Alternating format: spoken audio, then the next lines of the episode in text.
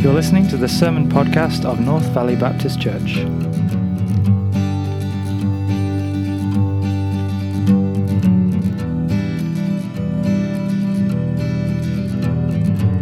This week's message is preached by Pastor Scott McGrady.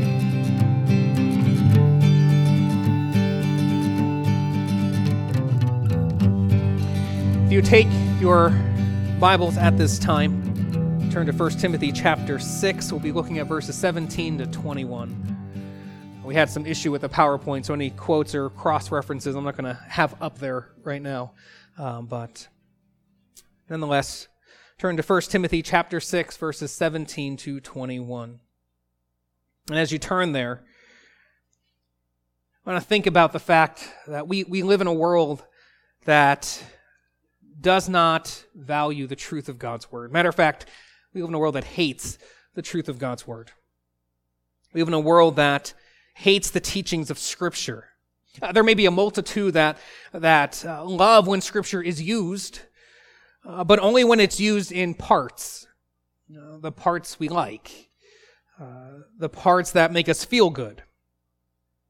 And very often in those parts, even that make us feel good, the parts we like are, are more often not taken out of context. Those parts that are interpreted by reading into the text what we want it to say instead of taking out of the text what the author intended to say. Which, by the way, saying that, I want to put another shameless plug in for Wednesday night as we learn how to study the Bible for ourselves. Um, and so I want to encourage you to come out to that. But again, as we, we think about this, when we, we truly study God's word to take out the original intended meaning, and then therefore we learn God's word, and then can apply God's word and allow God's word to shape our lives and shape our church. All the while recognizing that our lives and our church are not really ours. We ourselves belong to God. This church belongs to God. And when we take such a position, we do not make friends with the world. But really, the Bible tells us that to make friends with the world is to be at enmity with God. But there's always that temptation to be friends with the world. And so there's always that temptation to compromise. But in the midst of that temptation, we must all the more hold fast to knowing and obeying God's word. We must submit to God's word. And when we do so, we will stay the course to be the church that God calls us to be and to be people who are growing in Christ likeness. J.C. Ryle, in the book Warnings to the Church, he said this The word exp- expanded and unfolded, the word explained and opened up, the word made clear to the head and applied to the heart. The word is the chosen weapon by which the devil must be confronted and confounded. The word was the sword which the Lord Jesus wielded in the temptation. To every assault of the tempter, he replied, It is written. The word is the sword which his ministers must use in the present day if they would successfully resist the devil.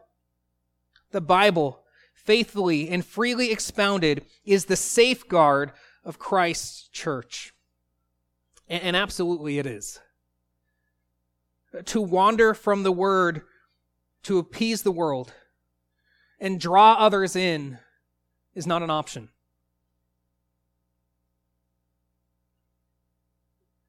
We want to look for people to come, for sure, don't get me wrong.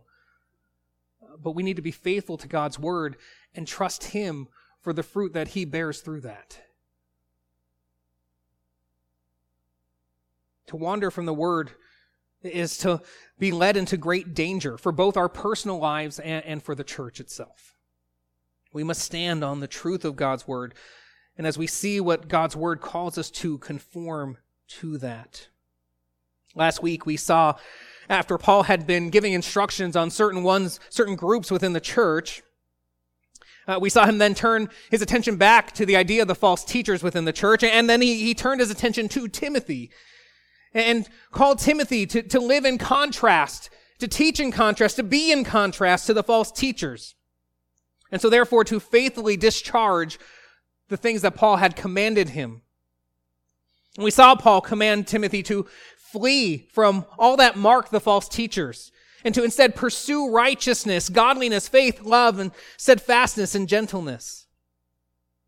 And he commanded Timothy to fight the good fight of the faith, to take hold of eternal life. And we discussed then, as Timothy was to keep this body of commandments, these commandments really bore the weight of the entire letter. And so Timothy was to do this, and, and to understand in doing this, he was accountable before God the Father and Christ Jesus. And now, as we come to the close of 1 Timothy, we see Paul turns his attention to one more group within the church to which he felt necessary to give instructions for. And speaking of that, we, have been seeing, going through 1 Timothy the past few weeks, God's call on our lives through his word on how we should think and what our attitude should be towards possessions and, and wealth. And that we are to be content with what we have. And so now, as Paul turns his attention to the rich within the church, uh, he, he speaks a word to them on, on how they should think and their attitude should be towards their wealth, and therefore what kind of people should they be? What are the things they should be doing as the rich within the church? And then again, we see Paul turn his attention one last time back to Timothy. To call Timothy to continue the work he was called there to do in Ephesus, to defend the faith, to guard the truth, and to keep from that which was of the false teachers. So again, my friends, as, as, we see these things, and, and we've been going over uh, what our attitude and view should be of, of wealth and possessions, and, and as he addresses here the rich that were in the church, again, we need to be thinking, what does the scriptures call me to in my life? How has my life to be conformed to what God's will is as he is revealed in his word? And what my attitudes are, and even how I use my possessions. And again, too, we as a church, how are we conforming more and more to God's word, lifting up God's word, being faithful to God's word, guarding the deposit that was entrusted to us? As we think about these things, let's see what God's word says and, and again be seeking to be obedient to it. Read with me if you would as we look here at 1 Timothy chapter 6, verses 17 through 21. As for the rich in this present age, Charge them not to be haughty, nor to set their hopes on the uncertainty of riches, but on God, who richly provides us with everything to enjoy. They are to do good, to be rich in good works, to be generous and ready to share, thus storing up treasure for themselves as a good foundation for the future, so that they may take hold of that which is truly life. O Timothy, guard the deposit entrusted to you Avoid the irreverent babble and contradictions of what is falsely called knowledge. For by professing it, some have swerved from the faith. Grace be with you. Now, if you remember when we discussed uh, the greed of the false teachers, as Paul went over that, and, and we saw that Paul said the love of money is the root of all kinds of evil we discuss how having money, having wealth in of itself is not evil, is not wrong. The problem is not having money. The problem is the love of money. Or, or as one other person once said, uh, the problem is not having money, but it's money having you. Again, so wealth in of itself is not wrong, not evil. It, it can really be a good thing. And God determines to give certain ones wealth in this life for his purposes. And the believer with wealth should then realize that they should use their wealth for God's glory. And we see that very thing as we look at our passage this morning. Notice, Paul does not chasten the, or chastise the wealthy for their wealth but instead he instructs them concerning the attitude and where their hope is placed in light of the fact that they are wealthy. We see verse 17 begins by referring to those who are rich in this present age, as opposed to every believer, all of God's elect who, who have riches for the, the age to come. Uh, he's addressing those who are rich in this present age, which may not be every believer. Uh, as he's referring to those who have material wealth in this world, in this life. And so Paul charges, he commands Timothy to command these who are rich in the church to not be haughty, or you could say prideful. You know, it's easy that if we have a lot to become prideful. Uh, we can be inundated with worldly thinking and having the attitude that because we possess more, somehow we're, we're worth more. Uh, we may not say that, that, but if we carry ourselves with such an attitude, uh, we may say it in our actions and in our, our words in many different ways. We have to understand that just because you have more than someone else does not mean that you are better than them. Also, if we have more than someone else, that doesn't mean that we are more spiritual or have a better relationship with God because of our wealth. Uh, the wealth doesn't speak to that. Although that really is the message of the health and wealth gospel, the prosperity gospel. Where if you have more material possessions, it's because you are more spiritual. If you have more wealth, it's because you have a greater faith or if you have more material possessions, it's, it's because of, of God's blessing on you who are more obedient to Him. That is the essence of the prosperity gospel, but that is not the teaching of the Bible. Your material possessions speak nothing to your intrinsic value as a person, nor does it speak to your spiritual condition. There are many ways in which someone may be tempted to have an inflated view of themselves due to wealth, but we have to understand God in His providence, in His sovereignty, has chosen to give some more and some others less for His purposes. And we have to understand what wealth really is. We have to understand the nature of wealth, that we would not put our hope in wealth. Because to put our hope in riches is to put our hope in what is very uncertain. How can we have confidence in something that is so unworthy of our confidence? I mean, just think about it. How many people have worked so hard to gain material possessions and wealth, and no sooner did they gain it, they lost it? Or, what about what we saw when we were going through Ecclesiastes? That once wealth is obtained, once these material possessions are obtained, uh, they, they don't meet, they don't meet up to the promises they made they don't satisfy as we thought they would. We actually find them to be empty.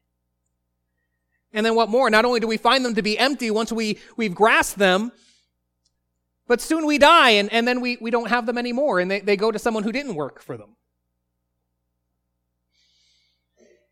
We read in Proverbs chapter 11 verse 28 says whoever trusts in his riches will fall but the righteous will flourish like a green leaf. It's not the righteous, it's the fool who puts his hope in what is so uncertain. Instead, we are to put our hope in God. God who is so glorious and satisfying in of himself. God who never changes, who alone has immortality, who is so worthy of us putting our hope in him than to put our hope into anything else really amounts to idolatry. Because we are giving that something else the place that God alone should have in our lives. We must trust in God's provision for our lives, not the supposed security that comes with money and possessions. Now, many of us might be tempted to say, well, you know, uh, to, to be tempted to, to put my hope in wealth really is not a, a, thing for me because to put your hope in wealth, you have to, you have to have wealth, right? So, so that's, I'm good, right? We might be tempted to say that, but we have to understand the heart of the matter is a matter of the heart. If we are discontented with what we have, if we're unsatisfied, even with our basic needs met, if our, our heart then lies more with riches that we don't even have, more than we're willing to admit trusting in what we might have to satisfy us, to thinking, you know, if I just had this, I, would be secure, I'd be happy with life. Well, that, that speaks a lot to where our hearts really are and what we're really hoping in. Also, if we're thinking, according to the American standard of wealth, that we are not wealthy, we're not rich, we may have to adjust our thinking of what it means to really be rich. Because if we have more than we need, then we are rich. If we have some extra money to put towards doing something for entertainment or leisure, then the truth of the matter is we are actually rich. And whether we are rich or not, we have to understand that we should be content with what we have. We should be content as we serve God, who is the one who providentially gives us all that we have. So instead of putting our hope in riches, instead of putting our hope in what's so uncertain, we have to put our hope in God. God who richly provides us with everything to enjoy. God is the one, again, who provides us with everything we have, no matter what it is, no matter how much or how little it is. We have to recognize if, whatever I have, if my needs are met, it's by God's grace. If I, if I have my needs met and beyond that, it's by God's grace. It's only by His grace that we have anything. Matter of fact, it's only by His grace through Christ Jesus that we have anything. It's really only because of what Christ has done. Uh, that because God was determining to save a people for himself out of the world, that he did not immediately bring his wrath and judgment on mankind when they sinned. And so that because of God's grace, there, through Jesus Christ, there is common grace to the whole world that everyone is provided for. Everyone has whatever they have because of God. And that God, in his forbearance, passed over former sins. As to be in the present time the one who is just and the justifier of those who have faith in Jesus Christ. Right? That, that's Romans 3. And so we have to recognize that whatever we have, we only have it because God placed upon Christ in our place what we deserve. And so that all we have is by God's grace.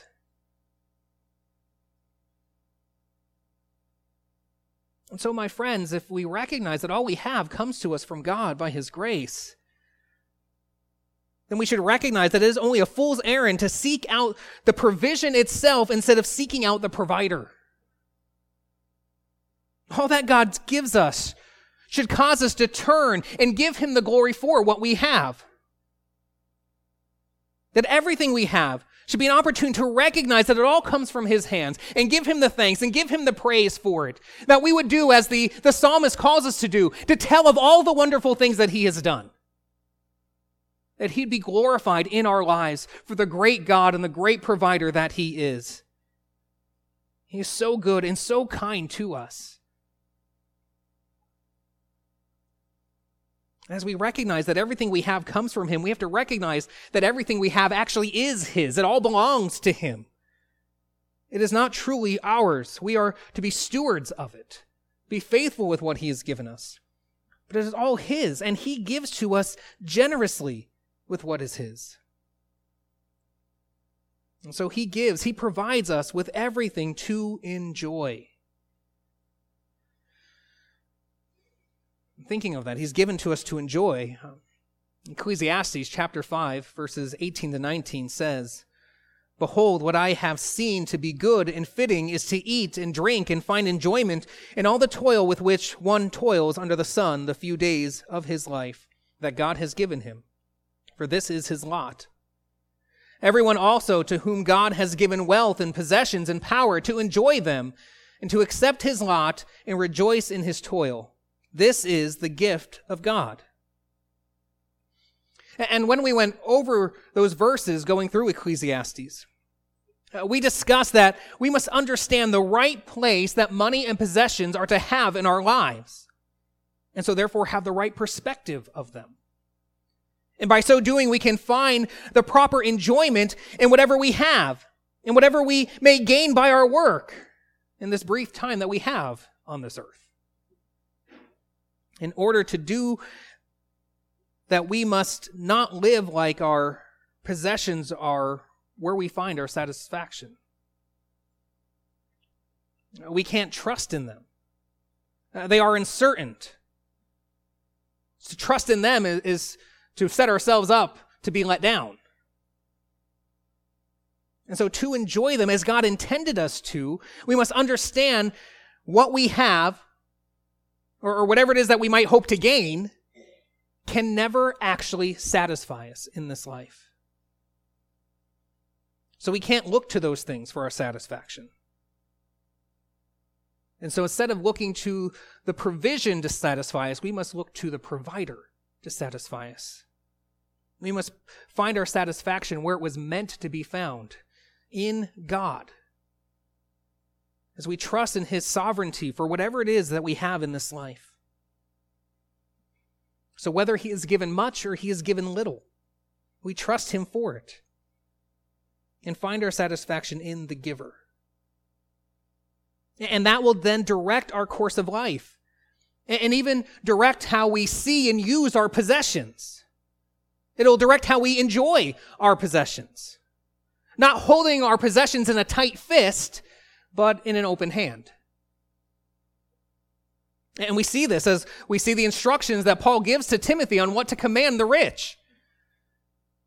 That Timothy is to command them to do good. And the verb to do good there, according to the Greek English lexicon of the New Testament and early church writings, that word to do good carries the idea of that which is beneficial to others. So the rich are to do what benefits others. And, and, really, we can look to other passages of Scripture and say, really, we're all to be doing what is beneficial to others. And then, if they actually want to be rich, uh, not just rich with temporary things in this temporary life, but to truly be rich, then Paul instructs them to be rich in good works and so to be generous, ready to share, you could say sharing freely. We are to share what we have with those in need. And this is a way that we, we hold our possessions in an open hand. Not just spending what we want and what we have to make ourselves happy, but giving what we have to cause others to rejoice in God. This is how we can truly enjoy what God has given us. But again, we can only do this when we're not trusting in wealth, not trusting in material things to satisfy us. Only when we have the right perspective, giving our possessions the right place in our lives, will we be free to share joyfully with those in need. And so, therefore, honor God with what He has given. Recognizing it's all right from the beginning, it's all from Him to begin with. That all we have is because of His grace.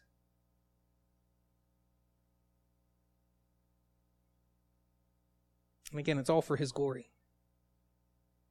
And so Paul desires that those who have would share what they have. And in sharing what they have, I don't think, as we look at the text, this only means money and, and possessions, material things.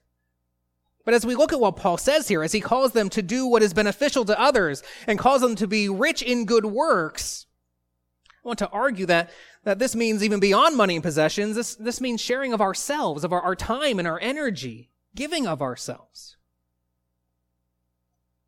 When we view all that we have, our possessions and our abilities, and our, our time, all that we have, when we view it with the right perspective, we can truly be rich with what we have. And so, however much money we have,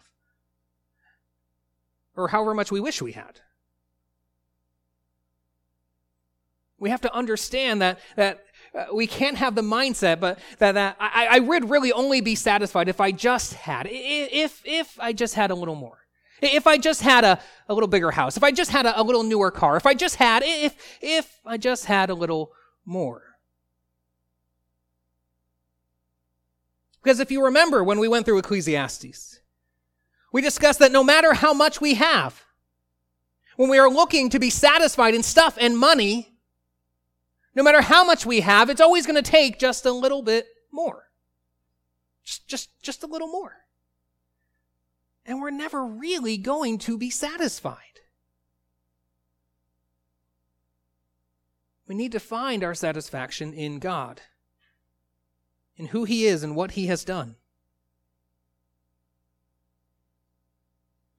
And trusting in Him, instead of storing up treasure on earth, where it's not going to last, we can store up treasure in heaven, as Jesus said. We'll be, as Paul says here in verse 19, storing up treasure as a good foundation for the future. And so, as we are supposed to be doing what benefits other in this life, we will be doing what brings reward in eternity. As we are responsible with what God has given us here, we'll find more opportunity to serve and live for Him all the more in eternity. And when we live for Him there like we've never been able to here. When sin is stripped away and we are pure before Him, made pure, living for Him like we've never been able to. And look here, Paul calls the rich to store up a good foundation for the future. And the reason he tells them this is, is what it says, so that they may take hold of that which is truly life. Uh, last week we saw Paul tell Timothy to take hold of eternal life. And we discussed how that didn't mean that Timothy needed to get saved. That, that didn't mean Timothy didn't have eternal life, but that eternal life can, can refer to both the future life and the eternal day of glory, but it also can refer to the quality of life we live now, living in light of that eternal day. And so that when we have eternal life, when we have that security of being with Christ forever, we, we can begin to live that life now.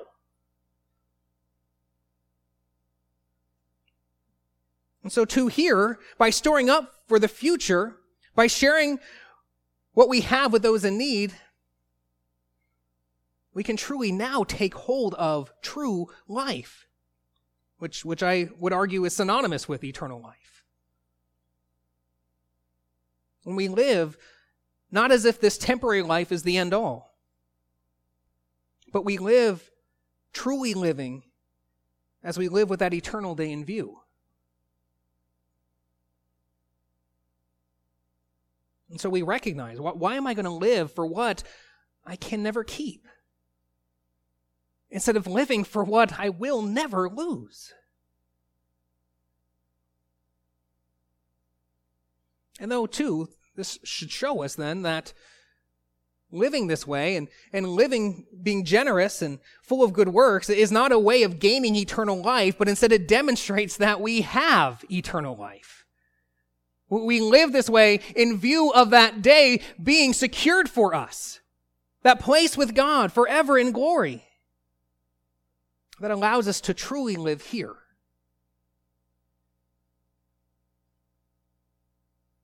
And so, again, what does Scripture call us to? What are the attitudes and the, the viewpoints that we are to be conforming our lives to as we live in this world? What are the things we find in God's word that, that we are to obey and follow? Are our desires, are our attitudes, are our actions conforming to God's word? Are we in God's word to know his word? So that we will be a people growing in Christ likeness. And so, too, we will be a church that God desires us to be. Which is the very next thing I think we see as then Paul turns his attention to Timothy, pleading with him with great emotion, as we see there in verse 20. Oh, Timothy, guard the deposit entrusted to you. The phrase guard the deposit was a well known phrase in the ancient world and was used of the great responsibility of being trusted with another person's valued possessions. Uh, the Greek word for guard is the idea of placing one's treasure in safekeeping. And so we have to ask then, what is this deposit that Paul was commanding Timothy to guard? Well, it must be in reference to all the truths of God's word, uh, of the teaching of the Christian faith, of the doctrines of the apostles. He is to guard, to keep safe the truth of God's word, that which was being under attack there in Ephesus. As we've worked our way through this letter, we've seen that the false teachers mixed into their teaching myths based on the genealogies of the Old Testament, and they misused the law of God given through Moses. Now, we saw in chapter 4 that the false teachers had devoted themselves to deceitful spirits and the teachings of demons. Now, we also saw, saw this teaching of asceticism, uh, this keeping oneself from different pleasures in order to make oneself holy or, or even to gain salvation. They did this by forbidding marriage and requiring abstinence from foods. And they really didn't believe what they were propagating. Now, we saw there in chapter 4, verse 2, that Paul said that they were insincere and liars whose consciences were seared. And then, too, in recent weeks, we saw Paul say that their motivation was greed. And so, in the midst of all this that was infiltrating the church there in Ephesus, Timothy had to guard the truth. We saw that Timothy was left there in Ephesus in order that he would command certain persons not to teach any different doctrine. And at the end of chapter 1, Paul charged Timothy with proclaiming and protecting the gospel. And this charge was in, was in line with Timothy's calling to ministry. And he was to remember that. I'm to be doing this. This is what God has called me to do. And so it's what he had to do. And then we saw Paul tell Timothy to fight the good fight of the faith. And now Paul is telling Timothy to guard the deposit that was entrusted to him. And as this letter makes very clear, for Timothy to faithfully carry out his duties in all of this, he would have to faithfully proclaim the truth. And he would have to live upright, fleeing from all that entangled the false teachers, and living a life that demonstrated that he was a man whose example could be followed, instead of being one who was looked down upon because of his youth. Timothy had to stand on the truth of God's word where God's word was being attacked. And we, who are God's people, has to stand the tr- on the truth of God's word where God's word is being attacked, which is in the very world we live in as well. Yet too many have compromised for the sake of being winsome, to offer what people want to hear, to give self help talks on felt needs, and instead of lifting God up before people's eyes through the proclamation of His word, that they might see who he is, and in light of who he is, see the truth of who they are. That the lost would recognize that before the holy God, they are sinners and have no hope to stand before him and not face his wrath and judgment.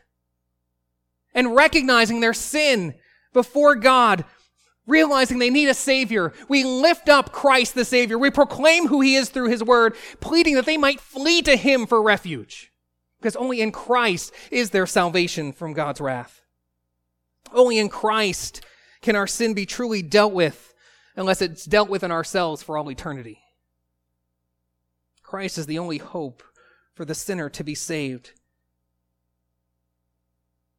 And that for God's people, as God is lifted up before our eyes, that we ourselves then would grow in Christ likeness, seeing Him for who He is through His Word. We have to understand that we are to come to Scripture primarily to know God. And in knowing Him, be in awe of Him. And then it's in this awe and the fear of the Lord that we gain wisdom in His Word to live in response to our circumstances in a God honoring way. But too often we come with a man centered view of Scripture, where we come primarily to see ourselves in the Scriptures. We too often read into the scriptures what's not there in order to speak to felt needs and be winsome and to, so that we can attract people. But instead, we must guard the deposit that was entrusted to us. We must fight the good fight of the faith and wage the good warfare. We must proclaim the truth of God's word. We must uphold God's word. Even teaching the things that are not winsome. Winsomeness is a slippery slope. When we don't teach God's word and apply God's word as it is, uh, again, even applying those doctrines that are hard to accept, The doctrines of, of unconditional election, the, uh, the doctrines of the salvation through Christ alone, the exclusivity of the gospel. Oh, we're not willing to talk about sin and wrath and call people to repentance. All of these things uh, to be winsome will really not get us anywhere. It will not help anybody. And really, what all it will do is open the door to false teaching and emotionalism. And so, by doing so, we do no one favors. By doing so, we give a world that does not want God and His truth, we give them what they want.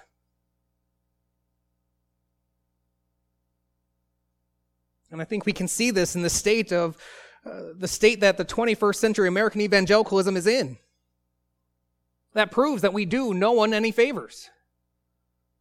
I just came across an article yesterday uh, where one more Christian contemporary music artist has, has given to uh, supporting the homosexual lifestyle. And again, an attempt to be winsome and to, to, to, to fit in. And, but again, we do no one any favors that way. We don't really love people that way. The most loving thing someone has done for me is to point me to the scriptures, uh, to, to tell me about my sin and call me to repent.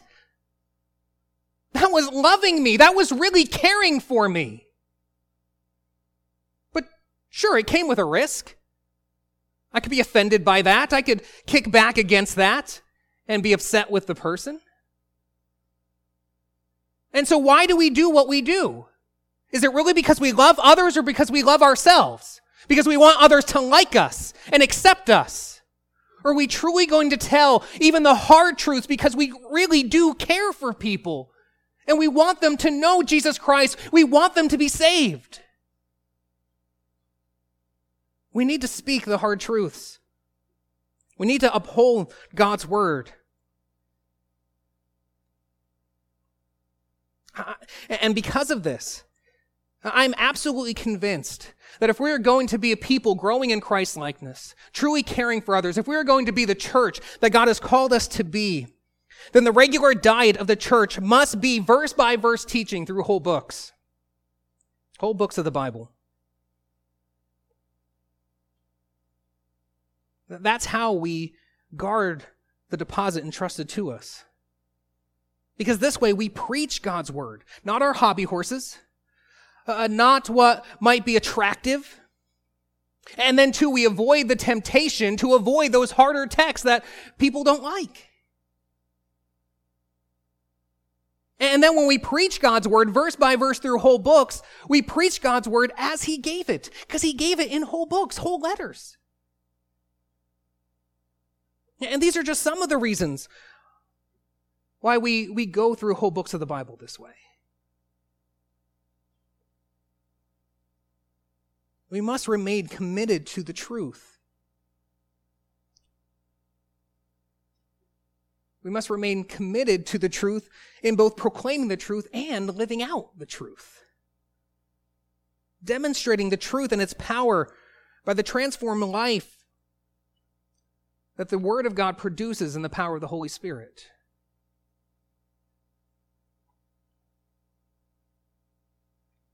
And so, in proclaiming the truth, Timothy was to refuse to give in to the tactics of the false teachers. I'm going to argue so should we. Timothy was to avoid the irreverent babble and contradictions of what is falsely called knowledge. Uh, the word irreverent here, the Greek word can refer to something worthless, um, as in something that's kind of just thrown out or, or something that's accessible to everyone. And so it's, it's vain. It's, it's, uh, it's, it's the things that were not used in the pagan temples. And so it's, it's not sacred. It's profane. And so referring to this chatter, this babble as being irreverent, it's that which is godless. And it likely refers to the things that were outside the truth that Timothy was to guard. He was also to avoid these contradictions or, or opposing arguments of what is falsely called knowledge. We have an abundance of what is falsely called knowledge in the church today. Whether it's through traditions that are unbiblical or through marketing schemes to attract the world not to Christ but to gimmicks for the sake of growth and success. God's church, and therefore those who lead God's church, must avoid these things. That which is called wisdom in the world, which to call such things wisdom is really a misnomer. Much of what we see in the church instead is self help psychology with a Bible verse stamped on it. Anything that promotes what you do in your own accomplishments, whether it's your salvation or your sanctification or 10 steps to a better whatever. Whatever the felt need is of the week. We must be a people who are certain of the truths of God's word. Because it's in God's word that truth is found. We must be steeped in God's word so convinced that we would rather die than to give an inch into godless babble and the opposing arguments of that which is falsely called knowledge. And why? Why is it so vital? Well, look what Paul says in verse 21. For by professing it, some have swerved from the faith. The some here uh, would be the certain ones Paul charged Timothy to command not to teach any different doctrine in pursuit of their greed, in winning people to themselves with their godless babble and opposing arguments, these teachers strayed from the truth and have become heretics.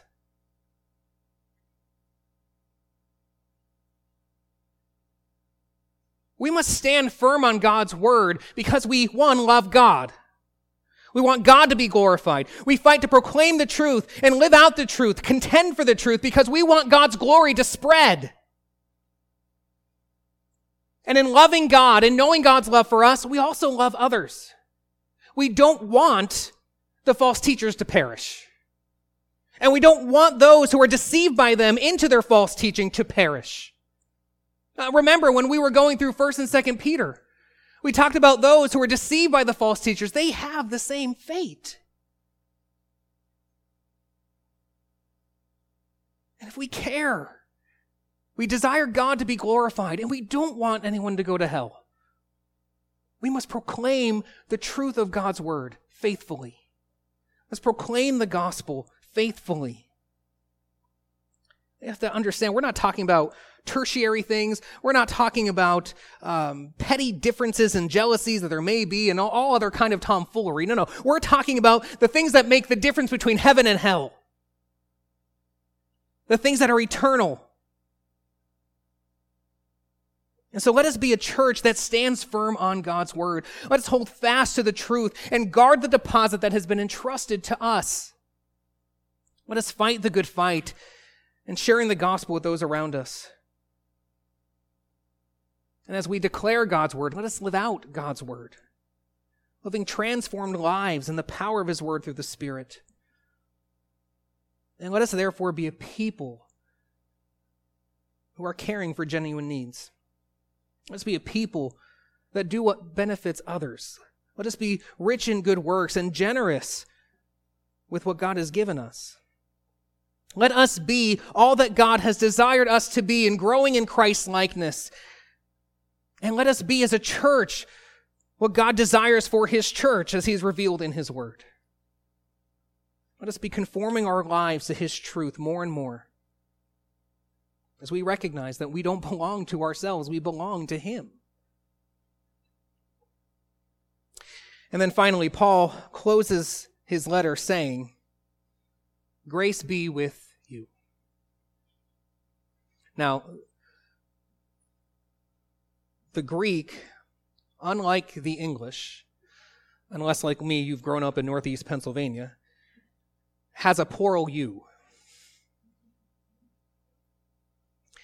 And that's what Paul uses here. And so it would seem that though this is a personal letter instructing Timothy, this was actually meant to be read to the entire church. And likely so, as Timothy carried out the things that Paul charged him with doing, the church would recognize that Timothy was leading with apostolic authority. And so what Timothy said was to be done was to be done. It was to be obeyed. Because it was coming from an apostle, one who spoke on behalf of Christ. And so as this apostle wrote, he wrote, carried along by the Holy Spirit, what is the very word of God, what is the authority for the church, and is the authority for us as God's church as well. And so let us obey. Let us, in everything that we've read going through 1 Timothy, conform our lives as God has revealed his desire for his church. Let us be that church that seeks to be everything God calls us to. As we hold up his and guard the deposit that's been entrusted to us. Let's pray.